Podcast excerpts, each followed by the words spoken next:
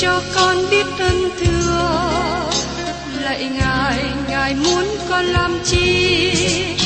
Lời ngài là sức sống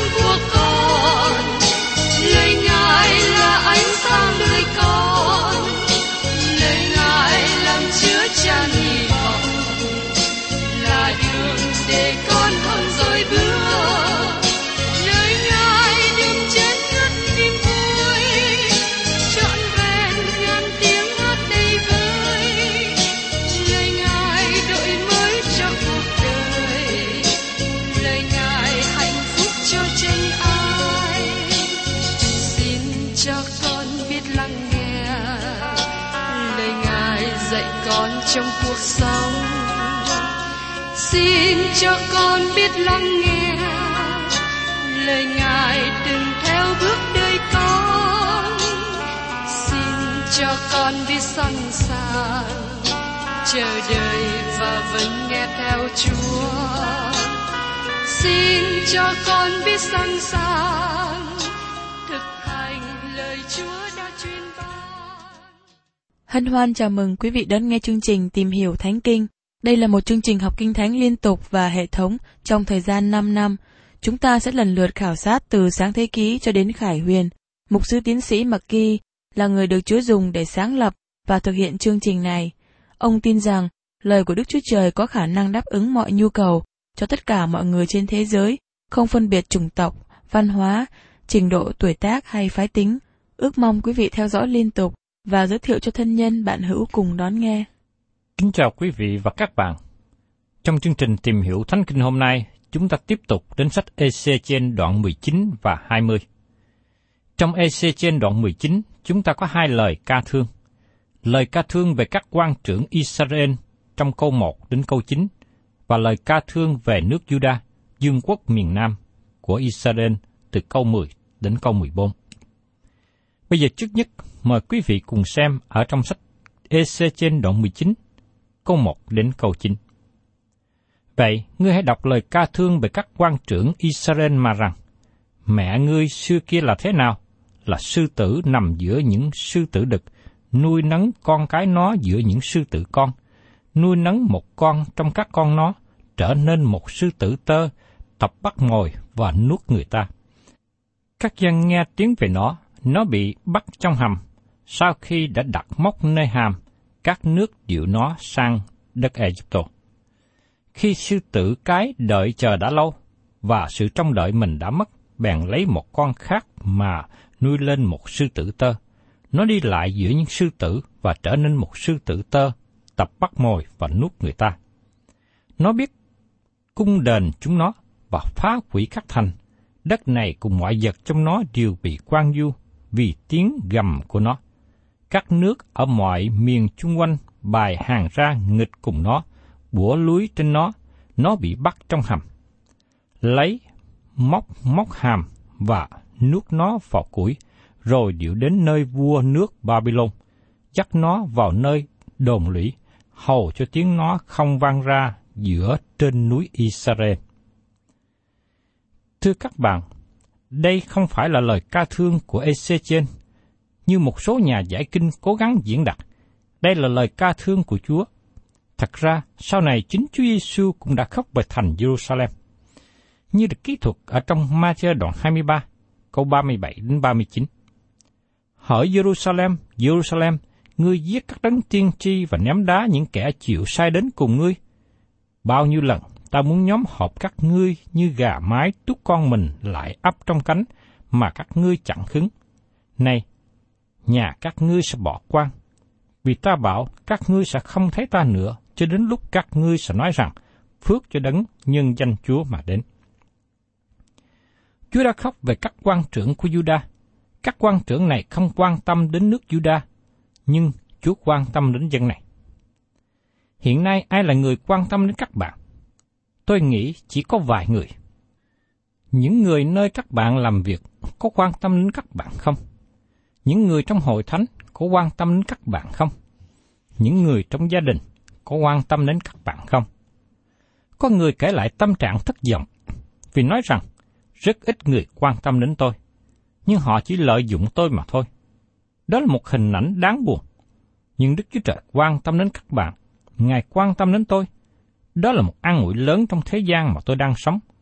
Tôi có thể bị lạc mất trong vũ trụ này bởi vì tôi quá nhỏ, nhưng mắt Chúa hằng nhìn đến và quan tâm đến mọi chúng ta. Không có nhiều quan trưởng nước Juda đổ nước mắt ra cho dân chúng. Jocha, Jehoiakim là hai vua không quan tâm gì đến dân chúng, và chỉ có Đức Chúa Trời quan tâm đến dân của Ngài. Khi Chúa nói về sư tử, Ngài nói về nước Juda. Juda được đánh dấu ra từ Gia Cốp. Trong sách Sáng Thế Ký, đoạn 49 câu 9 nói rằng, Juda là một sư tử tơ, hỡi con, con bắt được mồi rồi tha về. Nó sụm gối, nằm khác nào sư tử đực, như sư tử cái, há ai dám khiến ngồi lên. Và trong dân du ký, đoạn 23 có 24 nói tiếp, Kìa, một thứ dân hưng lên như sư tử cái và dùng lên khác nào sư tử đực, chỉ khi nào xé được mồi mới nằm xuống và uống quyết những kẻ bị thương. Chúa Giêsu cũng được gọi là sư tử của chi phái Juda, như được chép trong sách Khải Quyền đoạn 5 câu 5. Bây giờ một người trong các trưởng lão nói với tôi rằng, chớ khóc, kìa, sư tử của chi phái Juda, tức là chồi của vua David đã thắng, thì có thể mở quyển sách ấy và tháo bại cái ấn ra.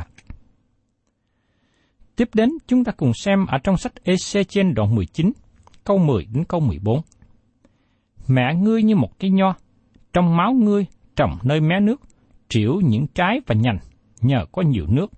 Nó mang những nhành mạnh mẽ, trở nên gậy của kẻ cai trị. Thân nó cao quá, các nhành xum xê, làm cho thấy được vì nó cao và vì nó nhiều nhánh. Nhưng nó bị nhổ bởi cơn giận và bị quăng nơi đất. Gió đông đã làm khô trái nó. Những nhánh mạnh mẽ của nó đã bị bẻ ra và khô. Lửa đã nuốt nó đi. Bây giờ, nó bị trồng nơi đồng vắng, trong đất khô và khát. Lửa đã ra từ các nhành của nó và đã nuốt trái nó, đến nỗi không có nhành mạnh mẽ nữa, để làm gậy và cai trị. Ấy là bài ca thương về sao sẽ lấy làm bài ca thương. Đây là lời ca thương về đất Juda. Dân tộc này đến một xứ được Đức Chúa Trời ban phước. Họ giống như là cây nho được trồng trong xứ này. Nhưng giờ đây, Đức Chúa Trời nhổ cây nho đó đi và đem họ nơi xứ lưu đại xa. Đây là bài ca rất buồn diễn tả về lịch sử của nước Juda. Tiếp đến, chúng ta tìm hiểu trong EC trên đoạn 20. Trong EC trên đoạn 20 đến đoạn 24, chứa đựng lời tiên tri sau cùng liên hệ đến sự đón phạt của Jerusalem. Có hai điều mà tôi muốn các bạn chú ý trong phân đoạn này. Thứ nhất, xin chú ý Đức Chúa Trời giảng sứ điệp cho dân chúng bao lâu? Ngay trong những ngày mà vua Nebuchadnezzar bao vanh thành này, Đức Chúa Trời vẫn muốn để cho họ còn sót lại. Ngài làm cho Nebuchadnezzar rời khỏi thành này, giống như Ngài đã làm cho quân Assyri trước đây. Ngài không cho phép họ thiêu hủy thành. Do vậy, dân chúng vẫn không quay về cùng Chúa. Vì thế sự đoán phạt đến. Giờ đây, đến phút cuối cùng, sự nhân từ của Đức Chúa Trời vẫn còn thể hiện với họ. Thứ nhì, trong những ngày bao vây thành Jerusalem bắt đầu, vợ của Ezechiel chết, và Đức Chúa Trời bảo ông không được khóc về người vợ này. Tôi thấy Ezechiel khác biệt hẳn với tiên tri Jeremy. Jeremy có bản tánh như người nữ, ông thường than khóc và sứ điệp của ông làm tan nát lòng của ông. Bởi cớ Jeremy than khóc nhiều trong khi thi hành chức vụ, cho nên ông được ví sánh với Chúa Giêsu.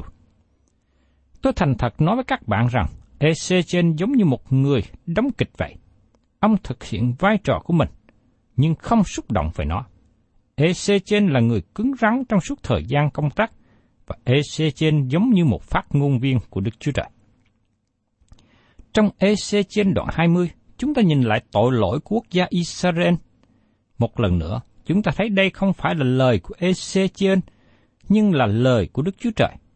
Ông ta giống như một nhân viên bưu điện phát thư. Có thể là tin buồn hay tin vui.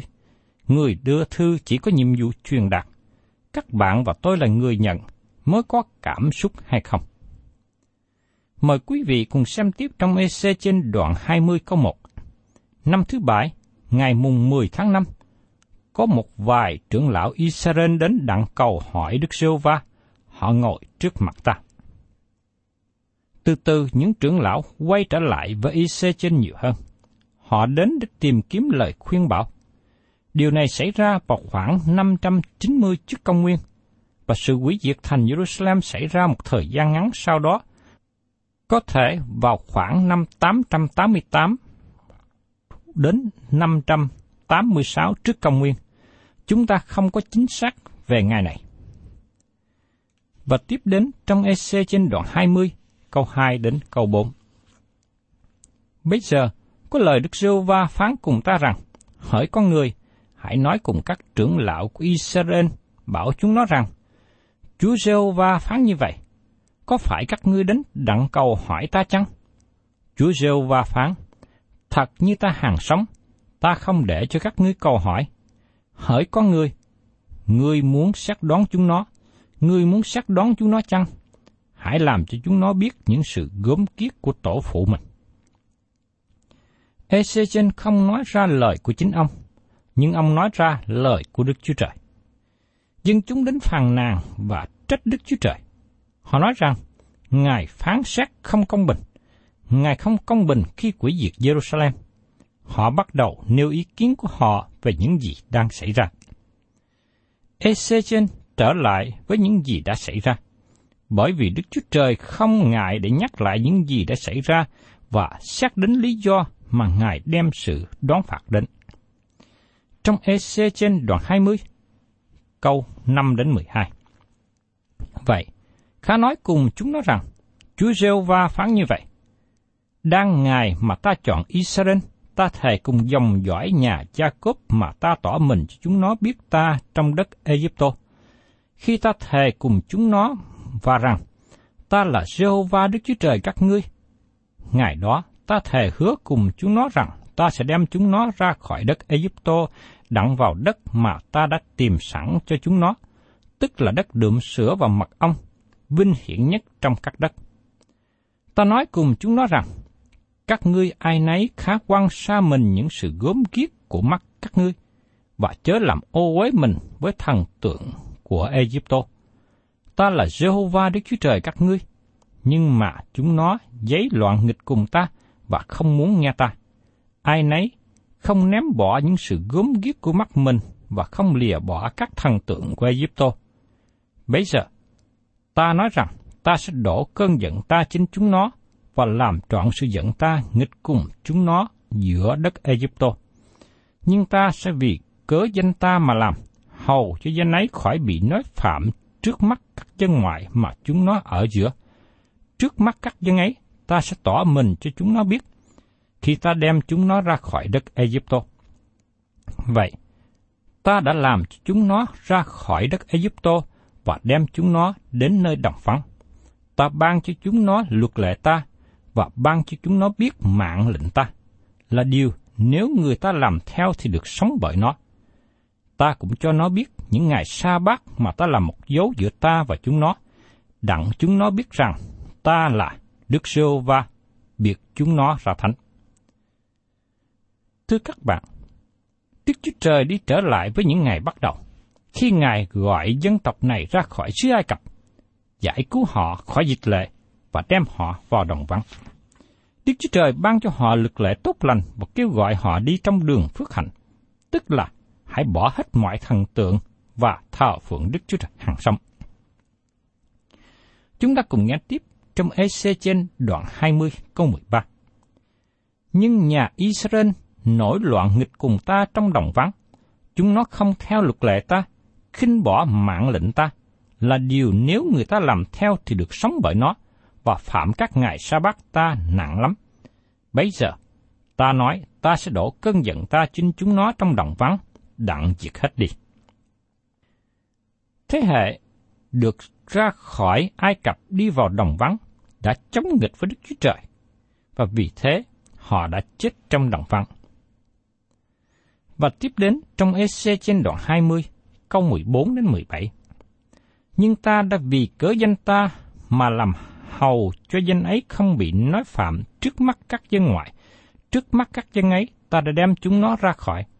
Và ta đã thề cùng chúng nó trong đồng vắng rằng, ta sẽ không đem chúng nó vào đất mà ta đã định đem cho chúng nó, là đất đượm sữa và mật ong, vinh hiển nhất trong mọi đất, vì chúng nó đã bỏ mạng lệnh ta, không theo luật lệ ta, và phạm những ngày sa bát ta. Bởi lòng chúng nó đã hướng về thần tượng mình. Do vậy, mắt ta đã thương tiếc chúng nó, ta không hủy diệt chúng nó, ta không làm tận diệt chúng nó trong đồng vắng. Khi Đức Chúa Trời giết những người đi vào trong đồng vắng vì cớ sự bạn nghịch, nhưng Ngài vẫn còn để lại một thế hệ nhỏ và cho họ vào nhận đất hứa. Ngài còn thể hiện sự nhân từ. Và trong EC trên đoạn 20, câu 18 đến 24, ta phán cùng chúng nó trong đồng vắng rằng, đừng nói theo lực lệ của ông cha các ngươi, đừng giữ mạng lệnh họ và tự làm ô uế với những thần tượng của họ. Ta là Jehovah Đức Chúa Trời các ngươi, hãy nói theo luật lệ ta, dân giữ mạng lệnh ta và làm theo. Hãy biệt những ngày sa bát ta ra thánh, nó sẽ làm dấu giữa ta và các ngươi, hầu cho các ngươi biết rằng ta là Jehovah Đức Chúa Trời các ngươi. Nhưng con cái giấy loạn nghịch cùng ta, không nói theo luật lệ ta, không dân giữ và không làm theo mạng lệnh ta, là điều người ta nếu làm theo thì được sống bởi nó, và nó phạm những ngày sa bát ta nữa.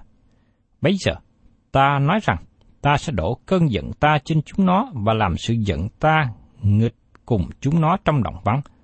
Xong le, ta đã kéo tay ta lại, vì ta đã vì danh ta mà làm, hầu cho danh ấy không bị nói phạm trước mắt các dân ngoại, trước mắt các dân ấy, ta sẽ đem chúng nó ra khỏi. Và ta đã thề cùng chúng nó nơi đồng vắng rằng, ta sẽ làm cho chúng nó tan lạc giữa các nước và rải ra trong nhiều nước, vì chúng nó không vâng làm theo mạng lệnh ta, nhưng đã bỏ luật lệ ta, đã phạm những ngày sa bắt ta, và mắt chúng nó đã hướng về các thần tượng của tổ phụ mình. Thưa các bạn, nhưng chúng ta rất tiếc là thế hệ kế tiếp cũng đi theo con đường phản nghịch giống như ông cha của họ trước đây. Đức Chúa Trời có lời cảnh giác trước rằng, nếu họ không vâng theo lời Đức Chúa Trời, phản nghịch cùng Ngài, họ sẽ bị đẩy ra nước ngoài.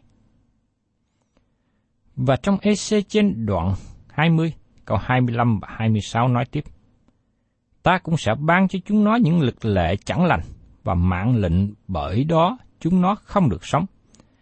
Ta làm ô với chúng nó bởi của cúng chúng nó, khi chúng nó khiến mọi con đầu lòng qua trên lửa, hầu cho ta làm cho chúng nó ra quan diêu, đến nỗi chúng nó biết rằng ta là Đức Giê-hô-va. Đây là phân đoạn kinh thánh rất lạ. Có nhiều ý kiến khác nhau về ý nghĩa của nó. Nhưng tôi nghĩ rằng ý nghĩa của nó giống với những gì mà Phaolô nói trong Corinto thứ nhì, đoạn 3, câu 15 đến 16. Vì chúng ta ở trước mặt Đức Chúa Trời là mùi thơm của Đấng Christ, ở giữa những kẻ được cứu và ở giữa kẻ bị hư mất. Cho kẻ này mùi của sự chết làm cho chết, cho kẻ kia mùi của sự sống làm cho sống. Ai xứng đáng cho những sự này? Khi Đức Chúa Trời ban cho dân tộc này lời của Ngài và họ khước từ, sau đó Ngài phó họ đi theo ý riêng của họ. Luật pháp tốt lành trở nên xấu, bởi vì luật pháp kết án họ, đoán xét họ. Điều này giống như sự thật của tinh lành hôm nay. Nếu các bạn lắng nghe tinh lành cứu rỗi và từ chối, tinh lành sẽ trở nên thần chết cho các bạn, bởi vì các bạn không thể nào đến trước mặt Đức Chúa Trời và nói rằng các bạn chưa hề nghe về tinh lành. Suy xét đến sự đón phạt lớn này, các bạn có thể nghĩ rằng Đức Chúa Trời bỏ dân tộc này. Nhưng trong thời điểm này và những chỗ khác trong sách EC trên, các bạn thấy những lời hứa tốt đẹp. Vào thời kỳ đen tối nhất của lịch sử, ánh sáng của lời tiên tri được chiếu rọi sang nhất. Và chúng ta xem tiếp trong Ezechiel đoạn 20, câu 33 đến 39. Chúa rêu va phán, thật như ta hàng sống, ấy là dùng tay mạnh mẽ và cánh tay giang ra, lấy thạnh nộ đổ ra mà ta sẽ làm trên vua các ngươi. Ta sẽ đem các ngươi ra khỏi giữa các dân, ta sẽ dùng tay mạnh mẽ và cánh tay giang ra, và sự thạnh nộ đổ ra để nhóm các ngươi lại từ giữa các nước mà các ngươi đã bị tan tác trong đó. Ta sẽ đem các ngươi vào nơi đồng vắng của các dân. Tại đó, ta sẽ đối mặt đoán sát các ngươi, như ta đã đoán sát tổ phụ các ngươi trong đồng vắng đất Egypto thể nào, thì ta cũng đoán sát các ngươi thể ấy. Chúa Jehovah phán vậy. Ta sẽ làm cho các ngươi qua lưới gậy, và sẽ đem các ngươi vào trong dây giao ước. Ta sẽ tẩy sạch khỏi các ngươi những kẻ bạn nghịch và những kẻ phạm nghịch cùng ta. Ta sẽ đem chúng nó ra khỏi đất mình trú ngụ, nhưng chúng nó sẽ không vào đất Israel. Như vậy, các ngươi sẽ biết ta là Đức Giê-hô-va. Hỡi nhà Israel, về các ngươi thì Chúa Giê-hô-va phán như vậy: Hãy đi, mỗi người trong các ngươi khá thờ thần tượng mình. Sau sự đó, các ngươi chắc sẽ nghe ta và sẽ không nói phạm danh thánh của ta nữa, bởi của cúng và bởi thần tượng các ngươi. Thưa các bạn, Đức Chúa Trời nói rằng, Ngài có chương trình để đem họ trở về xứ. Mục đích của Đức Chúa Trời đối với dân Israel sẽ được ứng nghiệm. Ngài sẽ tuyên bố quyền của Ngài đối với những người đã khước từ Ngài. Hay nói một cách khác đi, Dân Israel là tiễn dân của Đức Chúa Trời, muốn đi theo con đường riêng của họ. Nhưng Đức Chúa Trời vẫn tìm mọi cách để đưa họ trở về với con đường của Ngài. Mục tiêu và đường hướng của Đức Chúa Trời không bao giờ thay đổi. Và trong EC trên đoạn 20, câu 40 đến 44, Chúa giê va phán rằng, vì trên núi thánh ta, trên núi cao của Israel Tại đó, cả nhà Israel và hết thảy chúng nó sẽ hầu việc ta ở trong đất. Tại đó, ta sẽ nhận lấy chúng nó, và tại đó ta sẽ đòi của lễ các ngươi và những trái đầu mùa của của lễ các ngươi cùng mọi vật thánh. Ta sẽ nhận lấy các ngươi như mùi thơm tho, khi ta đem các ngươi ra khỏi giữa các dân và nhóm các ngươi từ những nước mà các ngươi đã bị tan tác, và ta sẽ được tỏ ra thánh trong các ngươi ở trước mắt dân ngoại các ngươi sẽ biết ta là Đức giê va Khi ta đã đem các ngươi vào đất của Israel, trong nước mà ta đã dùng lời thệ hứa ban cho tổ phụ các ngươi. Tại đó, các ngươi sẽ nhớ lại đường lối mình và mọi việc tự mình làm ô uế. Các ngươi sẽ tự chán ngán trước mắt mình vì cớ sự dữ mình đã phạm. Các ngươi sẽ biết ta là Đức giê va Khi ta sẽ vì danh ta mà đại các ngươi, chớ không theo đường lối xấu xa và việc làm hư nát của các ngươi. Hỡi nhà Israel, Chúa Giê-hô-va phán vậy. Thưa các bạn, đây là một lời tiên tri sáng chói, dầu rằng dân Israel bội nghịch, Đức Chúa Trời đón phạt họ, nhưng Chúa không từ bỏ cho Ngài. Chúa không bỏ đất mà Ngài đã ban cho dân tộc của Ngài. Quý vị và các bạn thân mến, có một số bản dịch cũ phân chia năm câu đầu của EC trên đoạn 21 thuộc về đoạn 20. Cho nên, căn cứ vào nội dung thì tôi xin sắp năm câu đó vào phần kế tiếp. Có lời của Đức giê va phán cùng ta như vậy, hỡi con người, hãy xây mặt về phía nam, đối với phương nam và nói, đối với rừng của đồng nội phương nam mà nói tiên tri khá nói cùng rừng phương Nam rằng, hãy nghe lời của Đức giê va Chúa giê va phán như vậy, này, ta sẽ nhen lửa trong ngươi, lửa sẽ thiêu nuốt tất cả cây xanh và cả cây khô nơi ngươi, ngọn lửa hừng sẽ không tắt, mọi mặt sẽ cháy bởi nó từ phương Nam chí phương Bắc. Mọi xác thịt sẽ thấy rằng ấy là ta, Đức giê va đã nhen lửa, lửa sẽ không hề tắt. Bây giờ, ta nói rằng, ôi, hội Chúa giê va họ nói về tôi rằng, nó chẳng phải là kẻ nói thí dụ sao? Thưa các bạn, rừng phương Nam trong đoạn này đề cập về nước Judah. Nó là một nơi tốt đẹp, nhưng nơi đây bị Đức Chúa Trời đoán xét. Nơi đó trước đây được gọi là một xứ đượm sữa và mật, nhưng khi bị Đức Chúa Trời đoán phạt, nó trở nên một đất xứ khô cằn. Đây là lời tiên tri rất đáng chú ý. Dầu Đức Chúa Trời đón phạt dân sự của Đức Chúa Trời, nhưng Ngài không bỏ dân của Ngài. Ngài không bỏ đất của Ngài. Các bạn thân mến, tôi tạ ơn Đức Chúa Trời vì Ngài đối xử với chúng ta theo như sự tốt lành của Đức Chúa Trời. Ngài không đối xử với chúng ta theo như sự xấu xa của chúng ta. Nếu Ngài đối xử chúng ta theo sự xấu xa của chúng ta, thì tôi tin chắc rằng ngày hôm nay tôi và các bạn không có một người nào còn có thể đứng nổi trước mặt Đức Chúa Trời. Chúng ta tạ ơn Ngài, vì Ngài đã đối xử tốt với dân sự của Ngài, khi xưa là dân Israel, và Ngài cũng còn đối xử tốt, nhân từ với các bạn và tôi hôm nay. Tôi mong ước các bạn hãy thấy sự nhân từ của Chúa mà trở lại thờ phượng Ngài. Để chúng ta hưởng được phước hạnh tốt đẹp mà Ngài ban cho những kẻ kính thờ Ngài. Thân chào tạm biệt quý vị và xin hẹn tái ngộ cùng quý vị trong chương trình Tìm hiểu Thánh Kinh kỳ sau.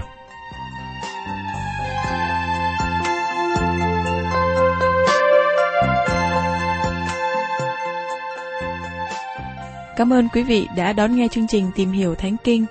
Nếu quý vị muốn có loạt bài này, xin liên lạc với chúng tôi theo địa chỉ sẽ được đọc vào cuối chương trình. Kính chào quý thính giả.